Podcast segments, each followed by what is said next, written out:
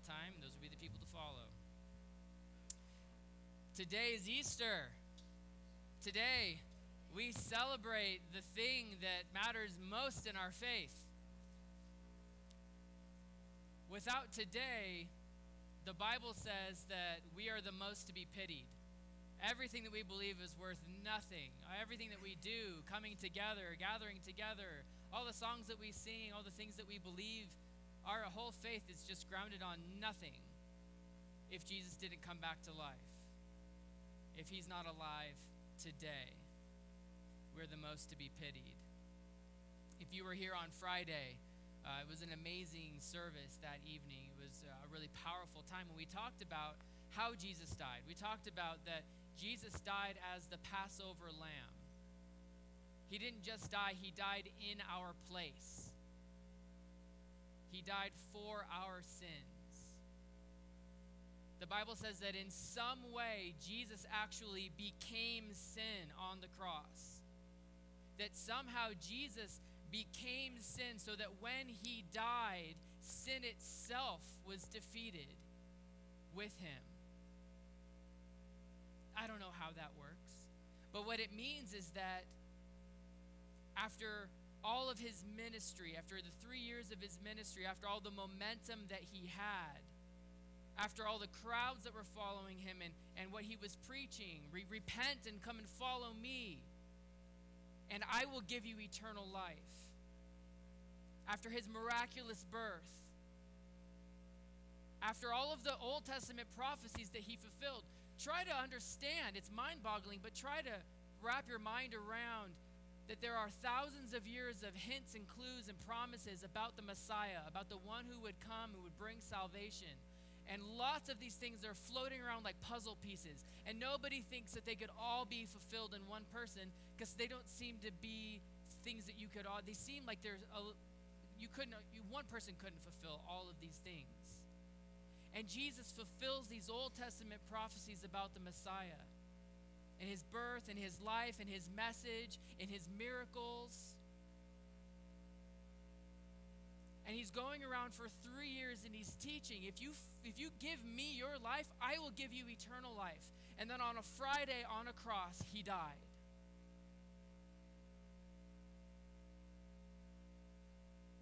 And he was dead. They stabbed him in the side to check to make sure that he was dead, and they wrapped him up and they buried him, and he was dead on a cross on a Friday. Now I want to consider for a moment, consider that Friday's the end of the story. What would it be like if that concluded the story of Jesus? Were his closest followers the types to take up the mantle of Jesus' ministry and say, we're going to continue to preach what Jesus preached, that if you give your life to our dead teacher, he will give you eternal life? No, of course not. It makes no sense. We know that based on what we know about the disciples, that's not the type of people they were anyway. They weren't like that. That's not who they were.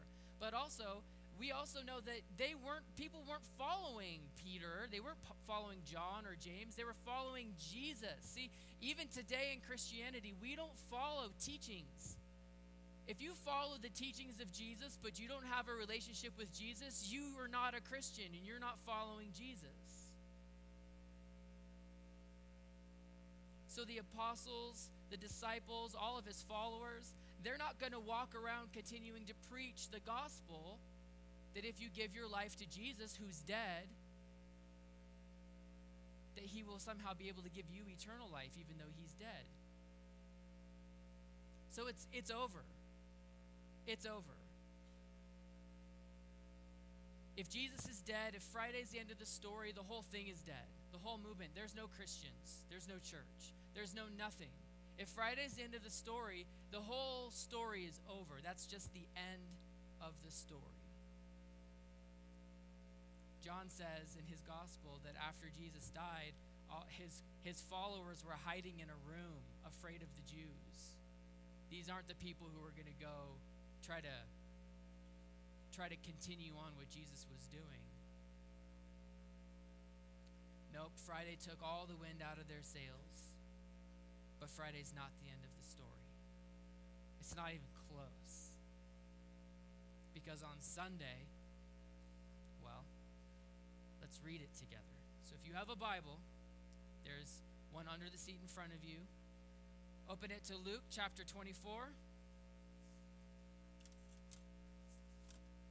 We will have the words on the screens up here, but they're gonna go by. I want you to be able to look back if you need to. So Luke chapter 24, in the Bible that's under the chairs, it starts on page 884. While you're getting there and getting set up,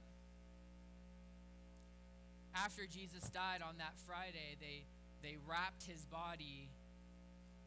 They took it to a tomb. Think of a tomb as like a cave or a room, and they rolled a big stone in front of it, a huge stone. It would have taken 6, 7, 8 guys to move a stone like this, or like 3 or 4 of me.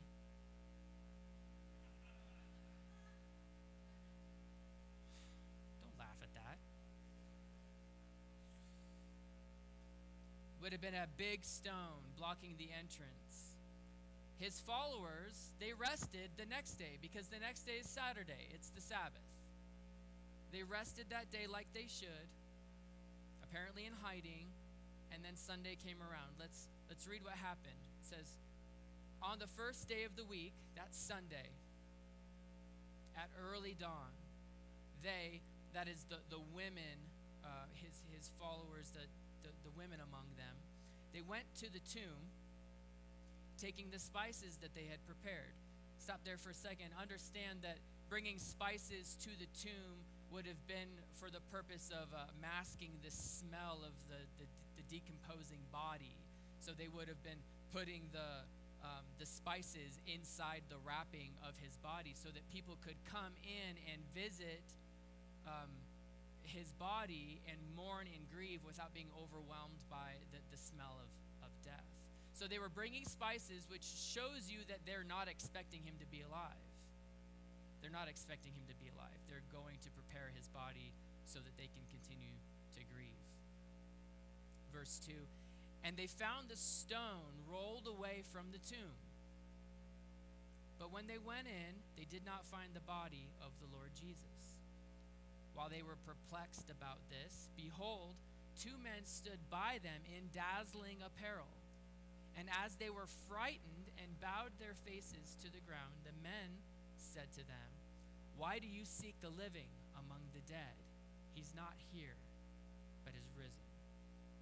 Remember how he told you while he was still in Galilee that the Son of Man must be delivered into the hands of sinful men and be crucified, and on the 3rd day rise. And they remembered his words. And returning from the tomb, they told all these things to the 11 and to the rest. Now it was Mary Magdalene and Joanna and Mary the mother of James and the other women with them who told these things to the apostles. But these words seemed like an idle tale, seemed to them as an idle tale. And they did not believe them.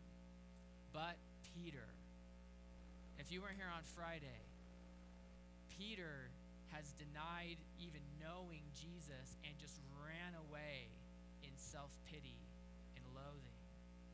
But Peter's there, and Peter rose and ran to the tomb. Stooping and looking in, he saw the linen cloths by themselves, and he went home marveling at what happened. That same day, that very day, 2 of them were going to the village, to a village named Emmaus, about 7 miles from Jerusalem. So later that day, 2 of the people who were there are walking, and they're on the road to Emmaus. And they were talking with each other about all the things that had happened. While they were talking and discussing together, Jesus himself drew near and went with them. So Jesus is alive. He's come back to life, and now he's walking with these 2 people who were talking about him. But their eyes were kept from recognizing him. Verse 17, and he said to them, what is this conversation that you're holding with each other as you walk? I'm interested to know. What are you talking about? And they stood still, looking sad. Then one of them, named Cleopas, answered him, "Are you the only visitor to Jerusalem who doesn't know the things that have happened here these days? Where have you been? Under a rock?" And he said to them, "What things? Pray tell." And they said to him, "Concerning Jesus of Nazareth, a man who was a prophet, mighty indeed in word before God and all the people, and how our chief priests and rulers delivered him up to be condemned to death and crucified him. But we had hoped that he was the one to redeem Israel. Yes, and besides all this, it is now the third day since these things happened. Moreover, some women from our company amazed us. They were at the tomb in the morning, and when they did not find his body, they came back saying that they had seen a vision of angels who said he was alive. Some of those who were with us went to the tomb and found it just as the women had said, but him they did not see." And he, that's Jesus, said to them, "O foolish ones, and slow of heart to believe all that the prophets have spoken. Was it not necessary that the Christ should suffer these things and enter into his glory?" And beginning with Moses and all the prophets, he interpreted to them in all the scriptures the things concerning himself. And wouldn't you have liked to have been there? So they drew near to the village to where they were going. He acted as if he was going farther, but they urged him strongly, saying, "Stay with us, for it's toward the evening, and the day is now far spent." So he went in to stay with them. When he was at table with them, he took bread and blessed it and broke it and gave it to them. And their eyes were opened, and they recognized him. And then he vanished from their sight. They said to each other, "Did not our hearts burn within us while he talked to us on the road, while he opened to us the scriptures?" And they rose that very hour, and returned to Jerusalem. And they found the 11 and those who were with them gathered together. And they were saying, "The Lord has risen indeed, and he has appeared to Simon." Then they, that's these men on the road to Emmaus, they told what had happened on the road and how he was known to them in the breaking of bread. As they were talking about all these things, Jesus himself stood among them in this locked room. And he said to them, "Peace to you." But they were startled and frightened and thought they saw a spirit. And he said to them, "Why are you troubled, and why do doubts arise in your hearts? See my hands and my feet." Why? Because he's still wearing the scars from the cross. "See my hands and my feet, that it is I myself. Touch me and see, for a spirit doesn't have flesh and bones as you see I have."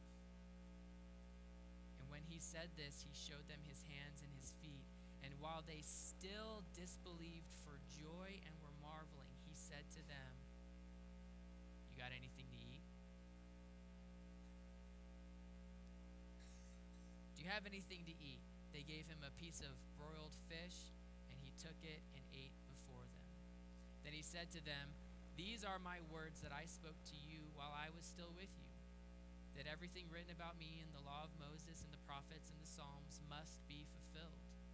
Then he opened their minds to understand the scriptures. And he said to them, "Thus it is written, that the Christ should suffer and on the third day rise from the dead, and that repentance for the forgiveness of sins should be proclaimed in his name to all nations, beginning from Jerusalem. You are my witnesses of these things. And behold, I'm sending the promise of my Father upon you. But stay in the city until you're clothed with power from on high." And he led them out as far as Bethany, and lifting up his hands, he blessed them. While he blessed them, he parted from them and was carried up into heaven. And they worshipped him and returned to Jerusalem with great joy, and were continually in the temple blessing God. Now, what Luke's gospel doesn't mention, but he mentions in Acts, sort of volume 2 of the two is that the resurrected Jesus actually continued his ministry for 40 days and was seen by hundreds of people. This isn't a story about how, yeah, we saw Jesus. Yeah, he was here, and nobody really saw him. He was seen by hundreds of people for 40 days.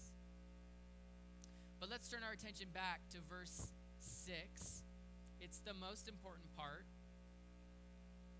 He's not here. He's risen. All of our hope rests on he is risen, because Jesus promises eternal life. All of our faith rests on he is risen, because we don't worship dead people. Everything rests on Jesus being alive. If Jesus had stayed dead, no one would have been surprised. They were expecting him to stay dead. But Jesus came back to life, and that changes everything. It's a game changer. It changes everything, because it means he conquered death. It means he conquered sin. It's the ultimate confirmation that he has power over death, eternal life. It means he can forgive us from our sins, and he can make us right with God.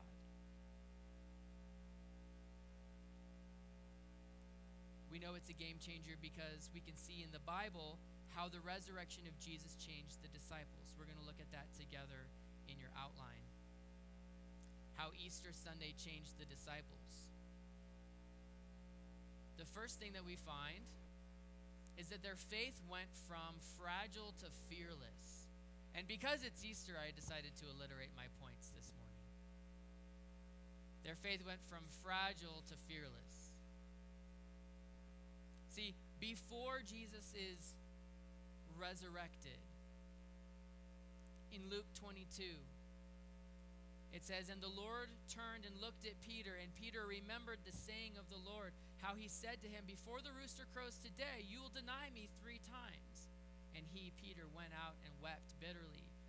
Peter denied even knowing Jesus. When there was a little bit of hostility, maybe a lot of hostility, they had arrested Jesus, they had taken Jesus away, and Peter's sort of following them.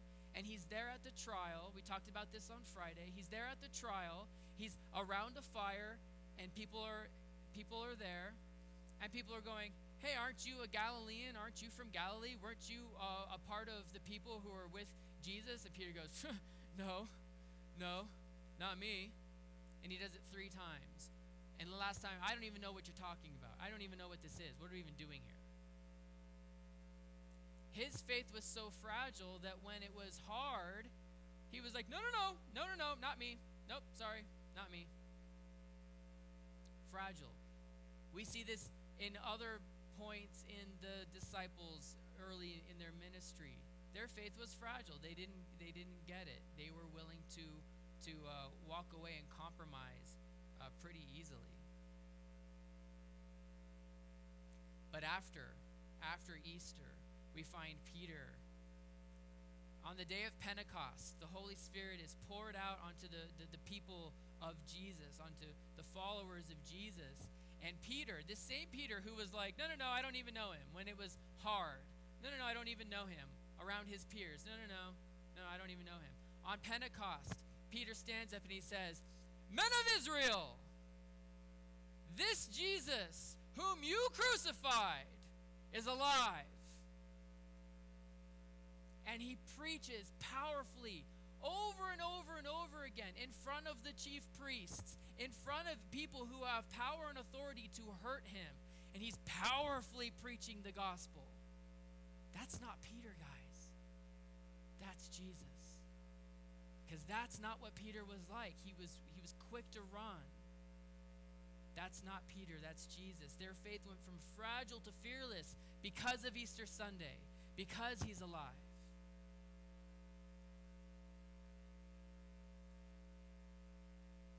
Also, their priorities went from selfish to selfless.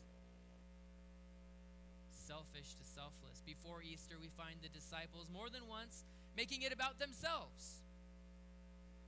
Luke 9:46, an argument arose among them as to which of them was the greatest. And that's not the last time they had that argument.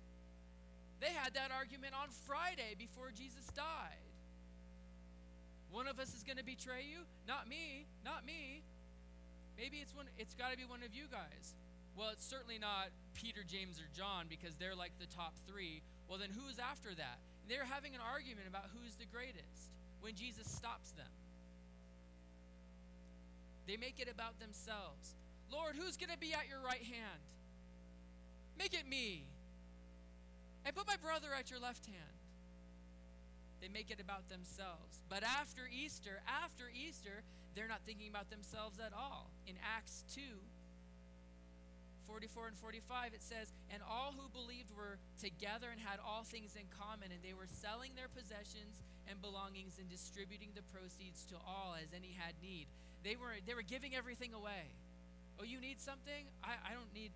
If I have it, I will give it to you. They don't care about themselves at all. We see this probably most clearly in how they were martyred, how they gave up their lives for the sake of their faith. It was not like that before Jesus rose again. Before Easter, they were selfish. After Easter, they're selfless. They're giving of themselves. They're sacrificial.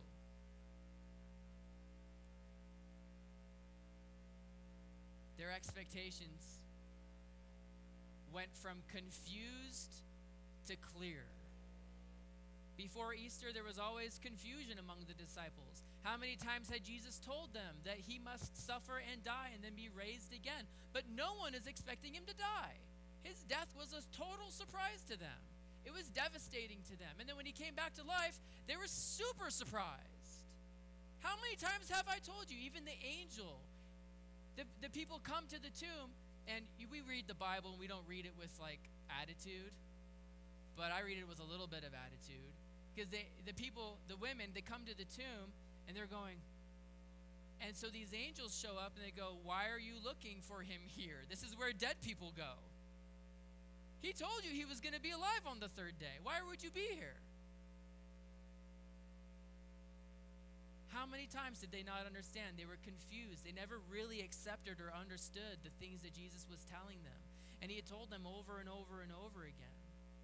They loved Jesus, but they never really got it. Sometimes they got in trouble for it. Peter, after Jesus one time said that he would suffer and die, Peter took him aside. This is in Matthew 16. And Peter took him aside and was like, hey guys, excuse us for a moment. Hey, I need to have a conversation with you. And it says that Peter rebuked him. Peter rebuked Jesus for saying that he would suffer and die. And Jesus said, get behind me, Satan. You're a hindrance to me, for you're not setting your mind on the things of God, but on the things of man. But after Easter, their mandate was clear, and they knew exactly what they were supposed to do, and they did it. In Acts 1, verses 7 and 8, Jesus told them exactly what they needed to do, and they did it. He said, it's not for you to know the times or seasons that the Father is fixed by his own authority, but you'll receive power when the Holy Spirit has come upon you, and you'll be my witnesses in Jerusalem and in Judea and in Samaria and to the ends of the earth. And they did it. They went from confused to clear. Easter Sunday changed everything. For the disciples, they went from day to night. You find the disciples after the resurrection being very different people from the disciples before the resurrection. They're very different people. It changed everything for them. After Easter, something's pushing them like they've never been pushed before. And they went out into the world like little miniature versions of Jesus. Now, Jesus, before in his ministry, he said, you guys don't want me to stay here with you. You need me to go so that I can send you the Holy Spirit and you will do greater things. Because if we go out into the world like many versions of Jesus, we do so much throughout the world. And that's what the disciples did. In the face of persecution, in the face of being killed, by Rome for what they believed. They stood by their faith. They believed it so much, they believed it so deep. The gospel has penetrated so deep into people's lives that they're being killed for their faith, and it doesn't stop them. These aren't people who are following a dead man's teachings. Amen? You don't do that if you're following the teachings of someone who's dead.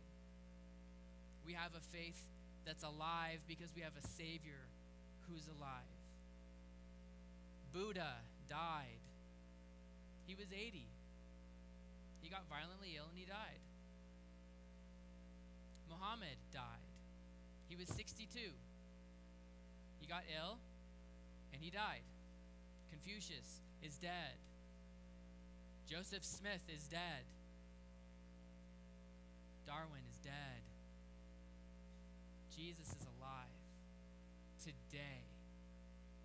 And he leads his church, and he leads us, and he calls us to be the same kind of clear that the disciples were, the same kind of selfless that the disciples were, the same kind of fearless that the disciples were, and to go out into the world as expressions of him, powerfully, boldly proclaiming the gospel that God loves you no matter how evil you've been, and he wants to forgive you. If you give your life to Jesus, he's already conquered life.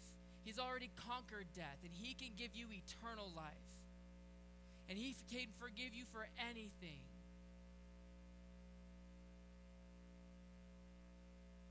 You don't get that with someone who's dead. I thought I might have time to go into the various ways that Sundays change the world. Let me give you one example.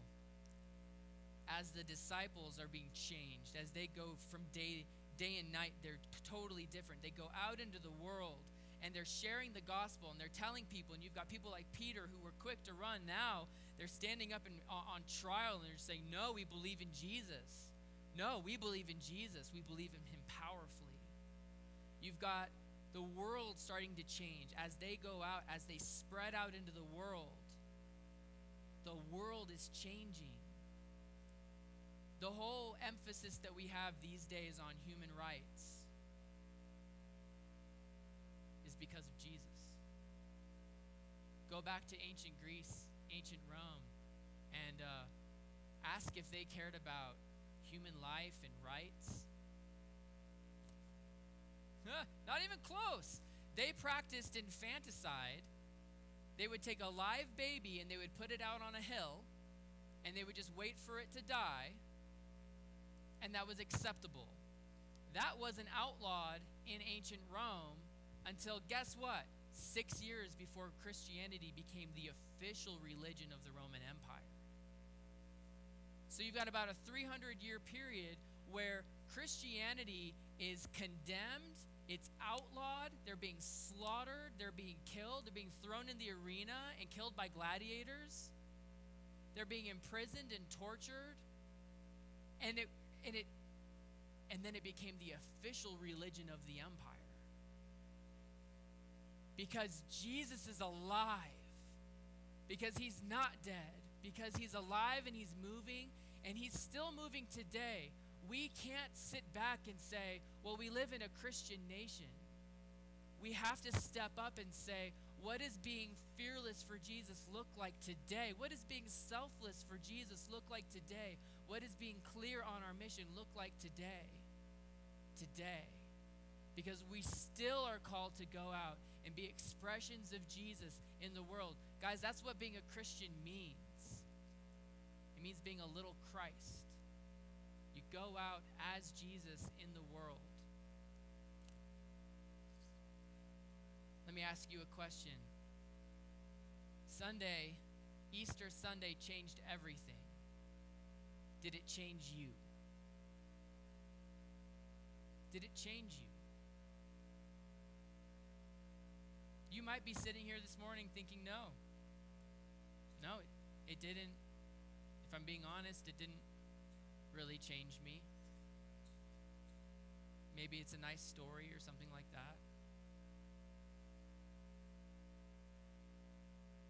Maybe you know that Easter changed you. Are you still the same person that you were before you really realized that Jesus is alive, that he's risen, and that he's offering you salvation? Because I don't want you to live like it's Friday. I don't want you to live like Jesus is dead, that he died on the cross, and that he made this great sacrifice for us, and now he's gone. When we look around, we don't see a glowing symbol of Jesus in the room somewhere, but I see Jesus when I look at you, and you should see Jesus when you look at each other. He moves in the world through us. He's still alive in heaven leading his church, and that's us. Don't live like it's Friday still, worried about what people think, worried about the things of this world, the cares of this world, worried about your possessions. Don't live like it's Friday. Live like it's Sunday, and Jesus is alive. Love like it's Sunday, and that Jesus has given you his love so that you can pass it on. Live like Jesus is risen, like he's alive in you, because it changes everything. Living like he's dead, there's no life in your faith. Live like he's risen.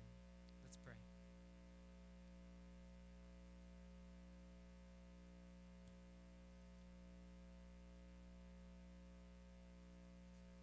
Lord, your sacrifice on the cross is hard to think about. It's hard to process. But God, thank you that Friday only lasts for a couple of days, and that we get to live in Sunday, that we get to gather on Sunday. Lord, thank you that we get to celebrate on Sunday. Thank you that we're not like all the other religions in the world, God. We're not like all of the other people who are following dead teachers, who are following dead philosophies, who are following rituals. Thank you, God, that we follow you. Not a book, not a series of laws. Lord, thank you that we follow you, and that you are still moving, and that you still show us where we should go as a group, but individually, Lord, that you still call out to us in our hearts, and you still call out and say, "Follow me, follow me, and I will give you eternal life. Follow me, and I'll lead you to heaven." Lord, thank you that you still offer us forgiveness for our repentance. God, help us to repent today for living like it's Friday. Help us, Lord, to live like it's Sunday, to live in the